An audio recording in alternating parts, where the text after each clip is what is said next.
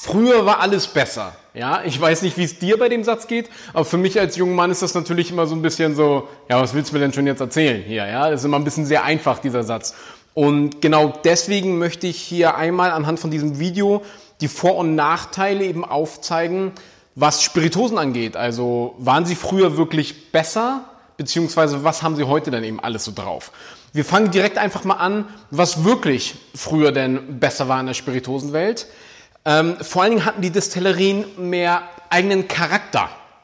Sie waren individueller. Ja? Sie konnten mehr, ich sag mal, machen, was sie wollen. Also als ich zum Beispiel mit Ben auf Eiler war, waren wir bei der Lafroig Distillerie natürlich eben auch und da haben wir eine Tour bekommen von Joe. und Joe ist wirklich, er ist wirklich eine Marke, ist irgendwie, keine Ahnung, damals 70, 72 gewesen hat sein ganzes Leben bei Lafroy gearbeitet, war früher irgendwie Lagerarbeiter mit den Fässern und so weiter und gibt eben heutige, heute Touren. Und, oder das war zumindest 2011, waren wir da bei ihm. Und so ein ganz grimmiger Meckerzwerg, ja. Und der dann auch mal gemeckert hat über die Dinge, wie die sie heute sind. Und wir hatten dann auch die Chance, mit ihm ein Gläschen zu trinken. Und er hat uns dann eben auch im Direktvergleich gezeigt, was Lafroig von vor, also 2000 eben war und was es eben heute ist. Und das Ganze hat er eben dann auch daran erklärt, dass alles immer mehr Mainstream wird. Also wenn man alleine so die rauchigen Whiskys gleich Mainstream, klingt natürlich ein bisschen fragwürdig. Aber wenn du die, wenn du einmal die Möglichkeit hast, die im Direktvergleich zu verkosten, dann wirst du da relativ schnell merken, was Joe damit meint und was ich hiermit eben auch wiedergebe. Weil früher waren, gingen die Dinge noch in eine gewisse Extreme, sag ich mal, und hatten auch gewisse Ecken und Kanten, die nochmal ein ganz neues Bild geschaffen haben, waren also geschmacklich extrem interessant und vielschichtig. Ziemlich cool. Oder zum Beispiel, ich habe mal eine Serie mit dem Markus Weber in, äh, in Berlin gemacht bei, bei Finest Whisky, einer der bedeutendsten Raritätenhändler eben Deutschlands. Und mit ihm haben wir zum Beispiel Whiskys aus den 60ern verkostet wie ein Black and White. Wir reden hier über einen ganz einfach billigen Blend, aber auch Alleine diese Blends von damals, was die für eine Fülle und Komplexität hatten, war eben eine ganz andere Welt, als wenn, was Blends heute eben sind. Also geschmacklich sehr interessant, sehr viel Charakteristik, sehr komplex. Also dieses Aromenspiel war wirklich sehr, sehr schön.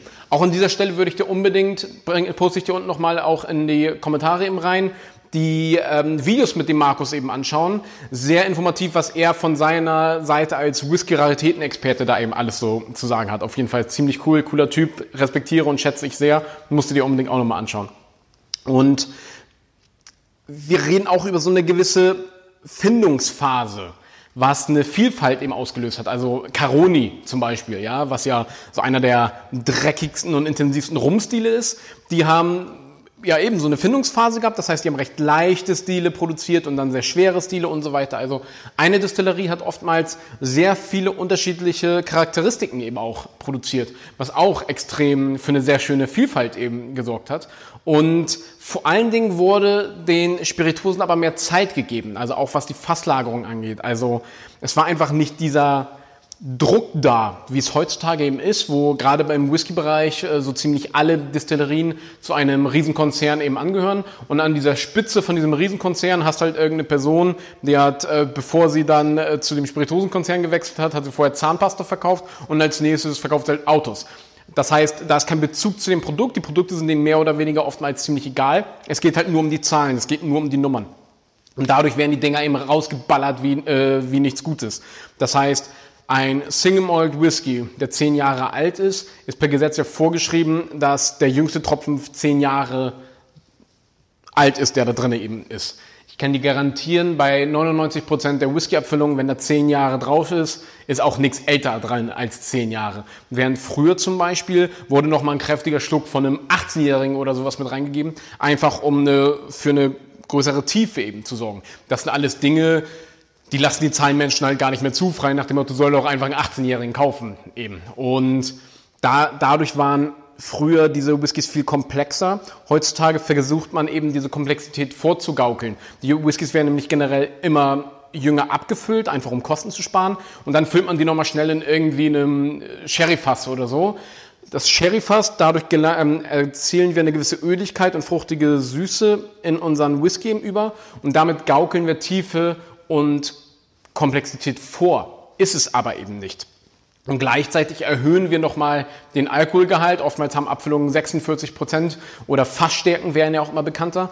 Das hängt eben damit zusammen, dass die Whiskys an sich ziemlich langweilig sind und dadurch eben durch den höheren Alkoholgehalt eine Kraft suggeriert wird sozusagen. Aber es ist im Endeffekt ja auch eine Art Täuschung, weil die geschmackliche Komplexität ist nur eine Vorstellung, findet aber nicht wirklich statt.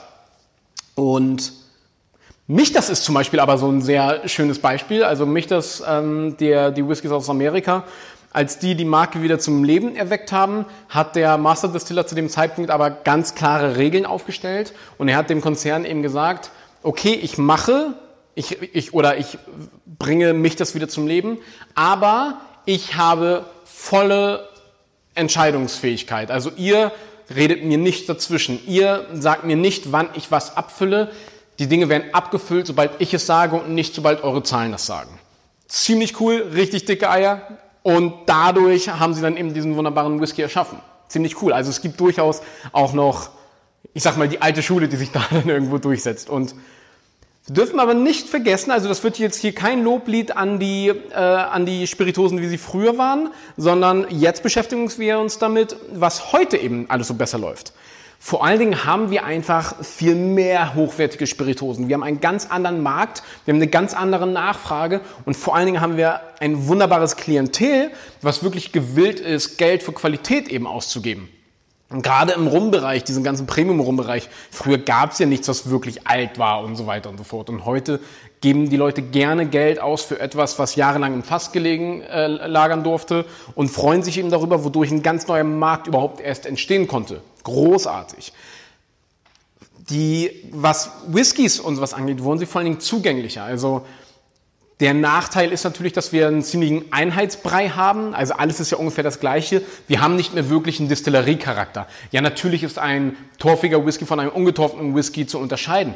Aber auch die meisten Produzenten produzieren sowohl torfige als auch nicht torfige Stile. Also man kann heutzutage nicht mal mehr die Region unterteilen im Sinne von, ja, das ist ein typischer Speyside Whisky. Einen typischen Speyside Whisky gibt es nicht mehr. Also Speyside produziert auch rauchige Whiskys und äh, Colila zum Beispiel produziert auch ungetorfte Whiskys etc.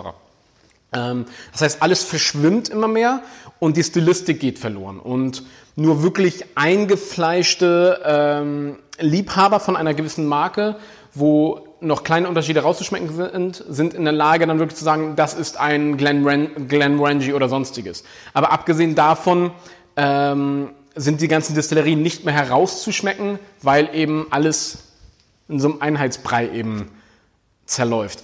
Das Ganze ist aber auch, dass die Whiskys zugänglicher sind, eben kein negativer Aspekt, sondern das öffnet ja überhaupt erst den Markt und macht den Markt zugänglich, ja, wodurch die Zahlen eben auch dementsprechend positiv ausschauen.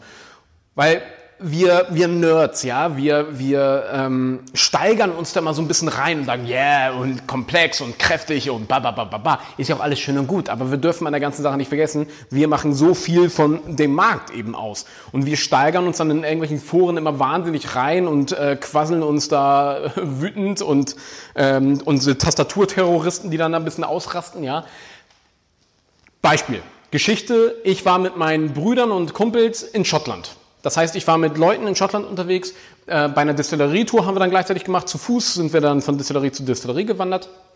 Und sind alles keine Spiritosenkenner, die trinken mal gerne was, aber mehr jetzt eben auch nicht.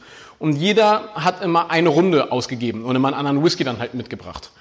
Und ich habe mich da richtig reingesteigert. Ich habe ein Vermögen ausgegeben, weil ich immer richtig coolen Shit und sowas gekauft habe. Und dann, tada, hier, das ist das und das. Und irgendwie ist meiner mal durchgefallen. also ich bin da als der Obernerd. Und äh, aber wenn wir dann bewertet haben, was wir am besten fanden, waren meiner nie vorne mit dabei. Also die fanden immer die Whiskys, die sie untereinander ausgesucht haben, viel besser. Und dann kam es zum Höhepunkt. Wir waren unter anderem bei der Glen Grant Distillerie und der ganz normale Glen Grant, also der sogar ohne Altersangabe, das war deren Lieblingswhisky von der ganzen Reise. Und ich so, seid ihr scheiße? Wisst ihr, was wir für komplexen, geilen Scheiß getrunken haben? Und dieses fruchtige Shishifufu da ist euer Lieblingswhisky? Naja, der hatte halt eine gewisse Fruchtigkeit, er war leicht, er war zugänglich, der hatte so seine 40 Prozent und war so schön äh, angenehm leichte Süße, schöne Vanillenote. Ah, wir sehen, wir dürfen uns da nicht zu sehr reinsteigern und müssen wirklich ein bisschen neutral das Ganze eben betrachten können. Und deswegen gewinnt Whisky eben so eine so eine Akzeptanz, weil es einfach zugänglich eben ist. Und den ganzen Stoff so aus den 60ern, wo wir zum Beispiel einfach so ein Black and White Blend getrunken haben, was ja heutzutage blendet ist, gleich sehr leicht und langweilig. Das wäre für die zum Beispiel wieder zu krass gewesen. Ziemlich interessant. Was Obstbrennen angeht, sind wir heutzutage auf einem ganz neuen Level. Wir haben viel bessere Destillationstechniken. Wir, wir, wir verstehen die ganze Herstellung von, und die Entstehung von Alkohol viel, viel besser. Wir kennen viel mehr Details. Wir achten viel mehr auf Details, weil vor allen Dingen auch dort wieder die Nachfrage eben existiert. Der Markt ist ja eh Angebot und Nachfrage. Und umso mehr Leute sich dafür begeistern, wenn da irgendwelche Obernerds irgendeinen geilen Scheiß am Destillierapparat machen, umso mehr Freude haben sie ja natürlich auch dran, ist ja klar. Und die freuen sich dann, den obergeilsten Kram zu machen. Das wird dann halt auch ein paar Euro kosten. Aber wenn dann Leute das Geld gerne dafür ausgeben, das motiviert natürlich auch extrem. Da auch eben nochmal vielen Dank an den Verbraucher, der dafür Geld eben ausgibt. Und deswegen Obstbrennen im Vergleich zu früher haben wir eine ganz andere Dimension erreicht. Also das ist, das ist nicht mal erwähnenswert, wenn man das eben vergleicht. Zusammengefasst, heute sind die Spiritosen grundsätzlich zugänglicher, sie sind konstanter und sie sind sauber. Also rein technisch kann man sagen, die Spiritosen sind deutlich besser geworden. Früher hatten die Spiritosen mehr Charakter und waren dadurch generell also einfach interessanter für Fortgeschrittene. Und das bringt sehr gut zusammen. Also beides hat absolut seine Berechtigung und man, ich würde es immer so empfehlen, dass man erstmal anfängt mit dem, was der Markt zu bieten hat, um dort dann einen Zugang zu dem Ganzen zu finden. Und dann im nächsten Schritt, wenn man sich weiter reinsteigen möchte, dass man sich dann mit den sehr komplexen Stilen von früher auseinandersetzt, um da eben nochmal ganz neue Welten kennenzulernen. Genau. Das war's wieder für heute. Vielen Dank, dass du mit dabei warst und Deine Meinung dazu würde mich auch sehr interessieren. Dafür möchte ich dich echt einladen, unserer Facebook-Gruppe, die Wagemut Taste Academy, dich dazu zu gesellen, wo wir dann eben solche Themen dann diskutieren, wo deine Meinung dann eben auch wirklich gefragt ist und wo ich auch dann nochmal gerne detaillierter mit Videos auf das Ganze eingehe. Mein Name ist Nikolas Kröger von der Wagemut Taste Academy und ich wünsche dir noch einen geschmeidigen Tag. Ich danke dir.